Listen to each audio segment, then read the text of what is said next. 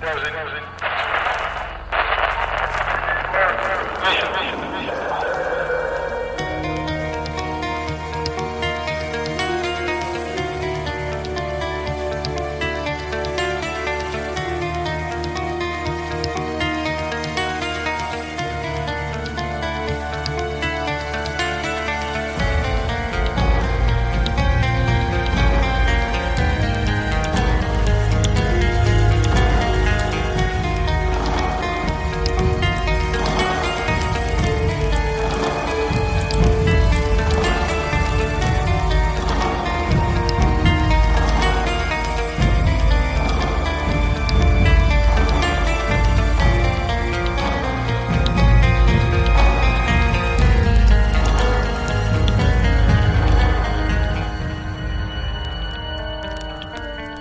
Good evening and welcome to Monsters Among Us. I am your guide, Derek Hayes. I'm recording this week's show a few days early. My dad and stepmom are flying out to visit for my dad's 60th birthday, which happens to be today, January 17th. Happy birthday, Dad. Now, my dad's not huge into the paranormal, but on one occasion, back in the mid 90s, while we were visiting my grandparents in Florida, my cousin, who also lived there, told me about a haunted location known as Wickademus's Grave, which was in Fernandina Beach. Apparently, across the street from the Fernandina Beach High School is a little dirt path that leads to an ancient oak tree with a stone marker nearby. This is, allegedly, the burial site of Wickademus, who was a young girl who was convicted of witchcraft in the 1600s and buried beneath this very tree. Locals swear that when you walk down the path toward the tree, the ground will start to shake beneath your feet. Well, we wasted no time in driving up there. It was my cousin, her boyfriend, and me at first. We arrived after sunset and found the supposed location, a bald patch in the weeds about 30 yards off the road.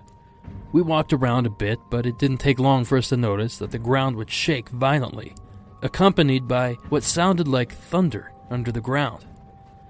Completely convinced and thoroughly terrified, we quickly returned to my grandparents' house. I don't think I made it halfway through my story before my dad suggested we go back, with him in tow. To say he was interested would be a bit of an understatement.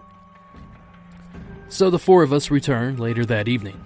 We take my dad to the same spot, and lo and behold, the rumbling returns. And just as we did on the prior trip, we all ran for the car, my dad included. But before we made it back to our ride, he stopped us. According to him, he thinks he can explain why this is happening. So, over the next hour or so, we would time out the noises with his watch. And he also began to point out what looked like a right of way for some sort of underground pipe. As it turns out, there was some sort of disposal pipe directly underneath the spot said to be haunted by the angry spirit of Wickademus. My dad seemed to have solved the case and in doing so inspired me to think critically when it comes to stories of the paranormal. No matter how scary something seems at first, there's usually a logical explanation for it. So, thank you, Dad, and happy 60th birthday. I'm anxious to dive into tonight's ghostly show, but before I do, I want to remind everyone to call in their own experiences. After all, it's your stories that keep the show going, and without you, we wouldn't get too far.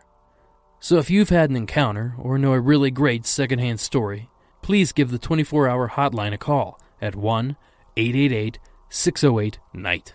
That's 1 888 608 6444. Or you can email the show directly at monstersamonguspodcast at gmail.com. Or you can submit 100% anonymously through the Report Your Sightings tab on the website, which is www www.monstersamonguspodcast.com. All right, now let's hear from our first caller. Hi, Derek. Love the show and responding to your call for submissions. Not sure this is really a shadow person encounter, but that's how I've described it since I was young and didn't know shadow people were a thing. My experience began in Montreal in the 90s. I was around six or seven and had just moved into our new house. As far as I can remember it wasn't the first night, nor do I think I was upset or stressed from the move. I distinctly remember feeling really comfortable in my room that night, and I drifted off to sleep without any trouble, but I woke suddenly in the middle of the night and saw four figures standing at the edge of the bed looking at me. I remember them being really tall, almost to the ceiling, completely black and featureless. Even without definable faces, however, I could tell they were watching me. And I felt like they were talking about uh, something, but that I couldn't hear what they were saying. I didn't feel scared or surprised at the time, and they either disappeared or I fell back asleep after a few minutes of their weird, inaudible discussing. It upset me after I woke up in the morning, though, and it's always been something in the back of my mind as an adult. I'm pretty sure that I just had sleep paralysis or a waking dream or something, but that vision continues to affect me.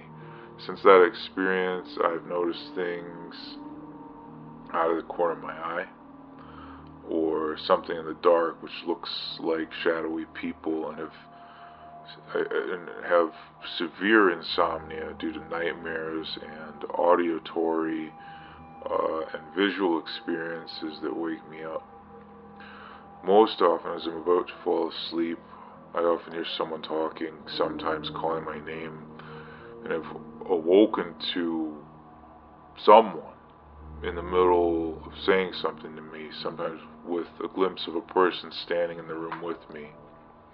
What's strangest, though, is the conviction that the deja vu I experience is connected to the visit I had as a kid.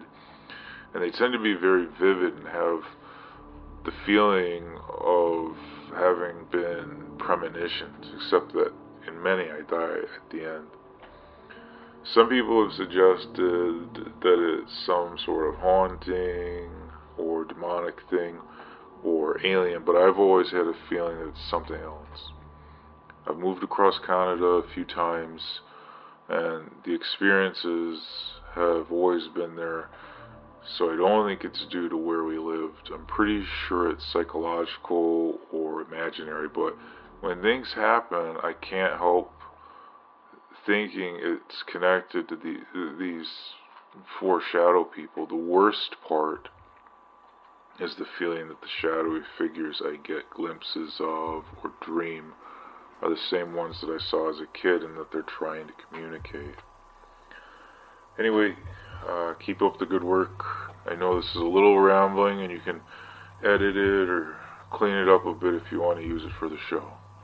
Thanks. Thank you for your submission. Your encounter reminded me a lot of the accounts of Matthew Campbell, of a haunting in Connecticut fame, but I heard several people claim that those accounts were fabricated, or at the very least, exaggerated. But either way, he claimed to wake up in his room in the middle of the night to see a group of strangers huddled in the corner discussing something he could not discern. In addition to that, your reports sound similar to those of alien abduction or alien visitation. Abductees often report waking to a group of strange beings surrounding their beds, but are unable to make out certain features. But I can't help but notice the resemblance to a common problem sleep paralysis. But there is another sleep disorder that could be at least partly to blame here. It's known as exploding head syndrome. It's a harmless disorder that causes the sufferer to hear loud noises such as a crash or pounding or even a voice as they fall asleep or wake up. As a sufferer of this disorder, I can tell you that it's a very strange sensation. But once you've realized what it is, it quickly loses its grip.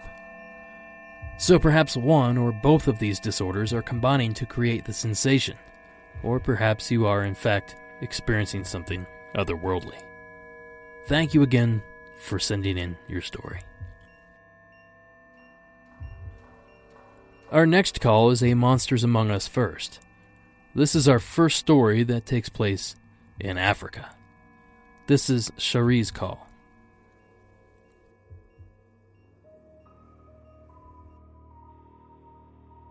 Hi, uh, my name is Cherie and I'm calling from Canada.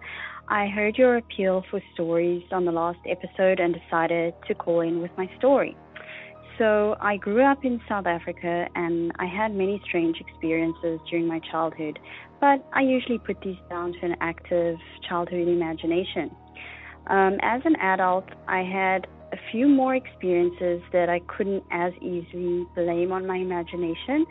And I'm going to tell you about one experience I had um, when I was around 20 years old, and that was in the 90s. So at the time that I had the experience, I was staying with a friend and her family. The house we lived in was pretty small, and there were six of us living there at the time. So it was uh, myself and my friend. She had two younger sisters. They were around 10 and 13 years old. Her mom, who was a single mom, and then she had an elderly grandmother. And um, the house we lived in was pretty old, and I remember it having a kind of creepy atmosphere.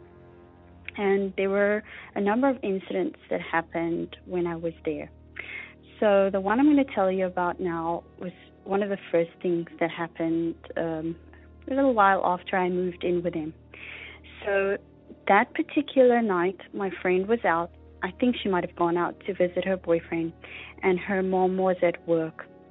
So I was at home with the two younger girls and their grandmother. Now, their grandmother was pretty frail. She couldn't walk on her own, and I think she might have had uh, some kind of dementia. She was also hard of hearing. So basically, I was the only responsible adult in the house that night. So myself and the two girls were going to get dinner ready, and we realized we needed to go to the store to get some supplies. Now, my friend's mom worked nights, and she would usually leave some grocery money in her bedroom in case we ran out of something. So the girls went to the room to get the money, and they came back saying that their mom's bedroom door was locked. Now, it was a really old house, and the interior doors had these old fashioned round brass doorknobs, and there were no locks on the door. And I remember because I couldn't lock my door. Nobody could lock their bedroom door. So I knew that the door couldn't be locked. So I went to check it out and found, you know, the older girl was trying to push the door open and she wasn't able to open it. So I decided to try and it kind of felt like something was blocking the door from the inside. It didn't feel locked. It, it felt like something was pushing the door from the inside, almost like someone was in the room pushing the door shut. And so that was a little scary in itself because I sort of, you know, I wondered if there was someone else in the house. Um, I asked the girls if uh, their mom or their sister had come home, but nobody nobody was there except us. No one else had had come into the house. So the bedroom, um, their mom's room was right by the living room. So I was standing there with the two girls, and their granny, their granny was in the living room, resting on the couch. So we were all in that area. There was no one else in the house. So I tried pushing the door, and kind of stopped, and then eventually I decided to give the door one really big shove to see if I could get into the room. So I pushed really hard, and the door just flew open. It flew right open as if nothing had ever been blocking it. And it, it just opened normally, and I pushed really hard, so the door flew right open. Now, the house, as I mentioned, it's pretty old, and there was no light switch inside the door, so I had to walk all the way across the room to the far corner to turn on the bedside lamp. And it was really dark in the room, and I walked really quickly across the room because it was kind of creepy how the door just opened and I wanted to see what was blocking the door, you know, and get the light on so I could see the rest of the room. Um, the two uh, girls just waited at the bedroom door for me while I went across. So I had to bend down to find the switch of the lamp um, to turn it on. Um, I had to bend down towards the corner of the room. And while I was there, sort of searching for the switch, I felt a really hot breath of air in my face. It kind of felt like someone or something in the cor- low down in the corner of the room breathed into my face. Even worse than that, right after that happened, I heard a low growling sound. Now it was loud enough and went on for long enough that I'm really sure it wasn't something I imagined. It was just a really low sort of growl. And um, the first thought I had was that it might have been the family dog um, that might have been led into the house. Um, so I kind of called out to him. His name was Nelson, and I said, "Nelson, you know, is that you?" And I didn't hear anything else, and I I hurried up and and I found the switch, and I turned the light on, and I looked in the corner, and there was nothing there, and whatever it had had been there, it was right by my face. So it was really weird to look and see absolutely nothing in that corner. I looked around the room, I checked under the bed, I checked the cupboards, I checked behind the door, I looked everywhere, and there was nothing and nobody else in the room. Now, the two girls were standing at the door of the room, so nothing could have left the room without them seeing it. And the only other way in or out of the room was a little window which was shut. The curtains were shut, the window was shut, and there's no other way in or out of the room. So it was a real mystery. And furthermore, I looked to see what might have been blocking the door, and there was absolutely nothing close to the door that might have been blocking it. I tried the door many times. It wasn't sticking, it wasn't tight, the handle turned. There was nothing that possibly could have been blocking the door. So um, the next thing I did was I checked around the house just to make sure there was no one else there. I couldn't find a dog anywhere, and I went and unlocked the back door and looked in the back garden, and the dog was in the back garden where he always was. So it couldn't have been the dog. Um, there was no one else in the house, and uh, I was, um, as you can imagine, pretty freaked out by the situation and just trying to remain calm so the girls uh, wouldn't be unsettled. Um, it was hard though because I couldn't really explain to them what had happened, and they kept asking questions.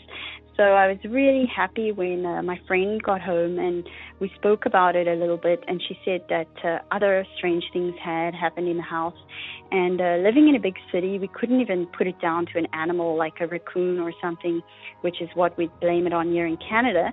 But uh, in South Africa, um, in the in Cape Town, it was a big city there were no there was no wildlife around where we lived, and so I was pretty ill at ease for the rest of the night, and uh, I didn't sleep very well. And uh, as time passed, I did have more strange experiences in the house, but nothing that involved growling again. So uh, that's my story. Um, thanks for listening, and I hope you have some ideas about what it could have been. And uh, I'm pretty interested to hear if anyone else had a similar experience. Thank you. Thank you, Cherie. I did some digging around thinking I could find some sort of South African legend about a growling spirit, or even a cryptid, but to my surprise, I didn't find much. But what I did find was a seemingly endless supply of first hand accounts that sound very, very similar to yours.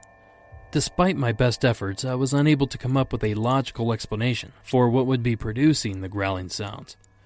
I suppose it's possible that it was an entity and that it knew the animal sound would startle you.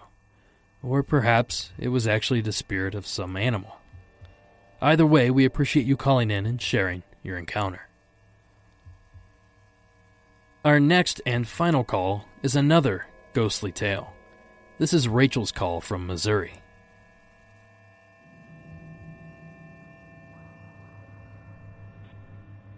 Hi, my name is Rachel, and I live in a little town south of St. Louis in Missouri.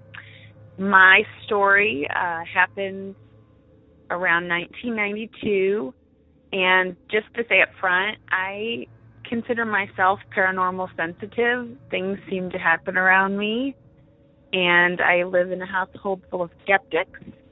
So um, sometimes that's good, and sometimes it's not. Regardless, um, I had moved into a house with my husband. It was our first house together, and the house was about 75 years old. And no indication from the realtor that you know there was anything wrong with the house. The house wasn't super cheap, or it was right around the market range. A small little old house, and we moved in and like anyone put our things away and first night went to bed and around midnight heard a large crash in the kitchen. So we went into the kitchen and the cabinet top cabinet drawers our doors were open and every single piece of Tupperware I had placed in the cabinet neatly and nicely, it wasn't jammed in there, was out on the counter. The, all of the lids, all of the Tupperware, all completely slammed out on the counter. So we were pretty exhausted from moving and didn't think much of it and went to bed. Well, um, a few nights later, a perfectly clear night. This would have been around late spring, early summer, same year. I was getting ready to go to bed, and right when I got into my bedroom, the thermostat in the hallway sparked when it would kick on for the air conditioner or for the heating, actually. And it sparked and turned on the air conditioner. It was a warm night. And a, you could see a figure walk slowly across the hallway, just a few steps. It looked like a woman. Wasn't really clear. It was kind of like a it was almost like the light had just captured it for a second. Like that little glimpse of light like it had stolen the energy. I, I don't know. It would just it kind of glowed all over. There was no super distinguishing figures, but you could definitely tell it was the shape of a woman. And this had happened on more than one occasion that I saw this woman in the evening. It was usually when it was dark. I wasn't always in bed. Sometimes I was going into my room to go to bed. Sometimes I was using the bathroom, which was adjacent, and when the thermostat would spark, you would sometimes catch this woman. My husband, who's a huge skeptic, does not believe in ghosts or anything much. I didn't ever mention it to him because he would just tease me, which he likes to do and he one day said to me, "You know when the the thermostat sparks to go on in the hallway, it looks like I'm seeing a woman walk across the floor." And I finally said to him, "Well, that's eerie because I've had that happen more than once. I just didn't want to tell you about it." And he said, "I've actually seen it a few times where he had seen something, which just in my mind solidified it even more. Um, so I was curious, and our neighbor across the street was elderly, and she was over at my house. And we started talking about the previous owners. I was just trying to get some background on the house to try to figure out if anything had happened in the house. And I said, Well, I've had some strange occurrences in the house, and I'm not sure what it is you know, just didn't want her to think I was crazy or unstable. And um she revealed to me that the woman who had lived in our house before was elderly. She lived here with her husband and she had gotten cancer and was terminal. And after so many months, I guess, of dealing with pain, she shot herself in our living room. This is the first I had heard of it. It's supposed to be reported by a realtor. It wasn't. And I was friends with my real estate agent. And so I called her and said, Could you please check into the story and um, see if the woman killed herself in her house? Because she had no idea. When I asked her, she didn't know anything about it. This is the first any of us had heard of it. So she called me back a few days later, called me very upset and said that the woman had indeed shot herself in the living room of the house. Um, they had put paneling up, so I don't know if that was to hide evidence. We never took the paneling down. I did not want to see, but um, she was upset because it is you must disclose it in my state if someone kills themselves in their house. And she was worried we were going to sue them because we were having this paranormal activity obviously that i found out of simply because you know checking around after my story. So the and I, I had no intention of suing them or moving even. And so what i did instead was um walked through the house and simply told the person that i had found out that they were sick and had died said it out loud to myself and that we had moved into the house we were happy here we appreciated her house, appreciated the care they had taken into it all the years they had lived there, and I never had trouble again with that ghost. So that's my story. I really appreciate your podcast. Um, I just found it and I've been binge listening, and I will pass the word along. It's a very good podcast. Um, I may call back again. I have a ghost story about the house I'm currently living in, and that I'll save for another time. Thanks. Thank you, Rachel. Had this not happened in the early 90s, I would have suggested to use diedinhouse.com. Simply put, it's a website that tells you if someone has died in your home before you owned it. Perhaps if that would have been around then, you would not have had your encounters. As for your actual experiences, I'm wondering if there was some strange trick of the light that caused both you and your husband to see the woman's figure. Was the spark casting some sort of shadow? Was it reflecting off something that would make it appear human shaped? Just a few things to think about. Thank you so much for sharing your story. I'm happy to hear that you didn't end up suing. A little haunting never hurt anyone. And that'll do it for this week's episode. But before I go, don't forget, I still need your hometown legends. I'm thankful to the few that have already submitted, but I want to send the season out with a bang, and to do so, I need your submission. So please call in today. Do me a solid and rate and review the show on iTunes and or Stitcher. Your review is a huge, huge help to the show, as long as it's a good one, of course. Follow the show on Facebook, Instagram, and Twitter and head on over to the website at www.monstersamonguspodcast.com, click on the donate button, type in a big fat number, and click submit. That would totally make my day. I want to thank Warren Pond Abbott, as always, for his vocal contributions. If you have a second, check out Warren's YouTube page. He performs all these stories for free, so you don't have to listen to my boring voice any longer than you have to. Links to his pages can be found in the show notes. And lastly, music from tonight's episode was provided by Mayu, Kevin MacLeod, and Nature World 1986. Thank you all for listening, and until next week.